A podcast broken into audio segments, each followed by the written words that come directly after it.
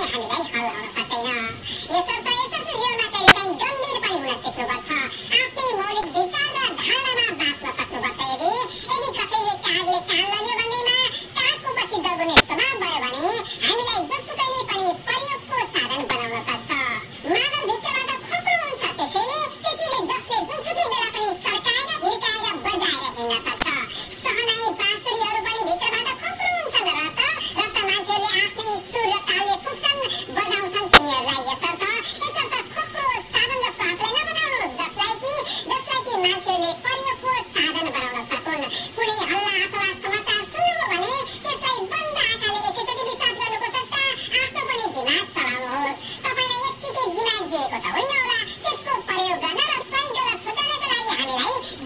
दिएको यसर्थ यसर्थ कसैको अङ्ग बताउनुको साटो आफ्नो मौलिक बुद्धि विवेक पनि प्रयोग गर्नुपर्छ चाहे कुनै धर्म होस् बाध होस् या विचार होस् त्यो जस्तो त त्यस्तै होइन त्यसमा राम्रो जे छ त्यही लिने कोसिस गर्नुपर्छ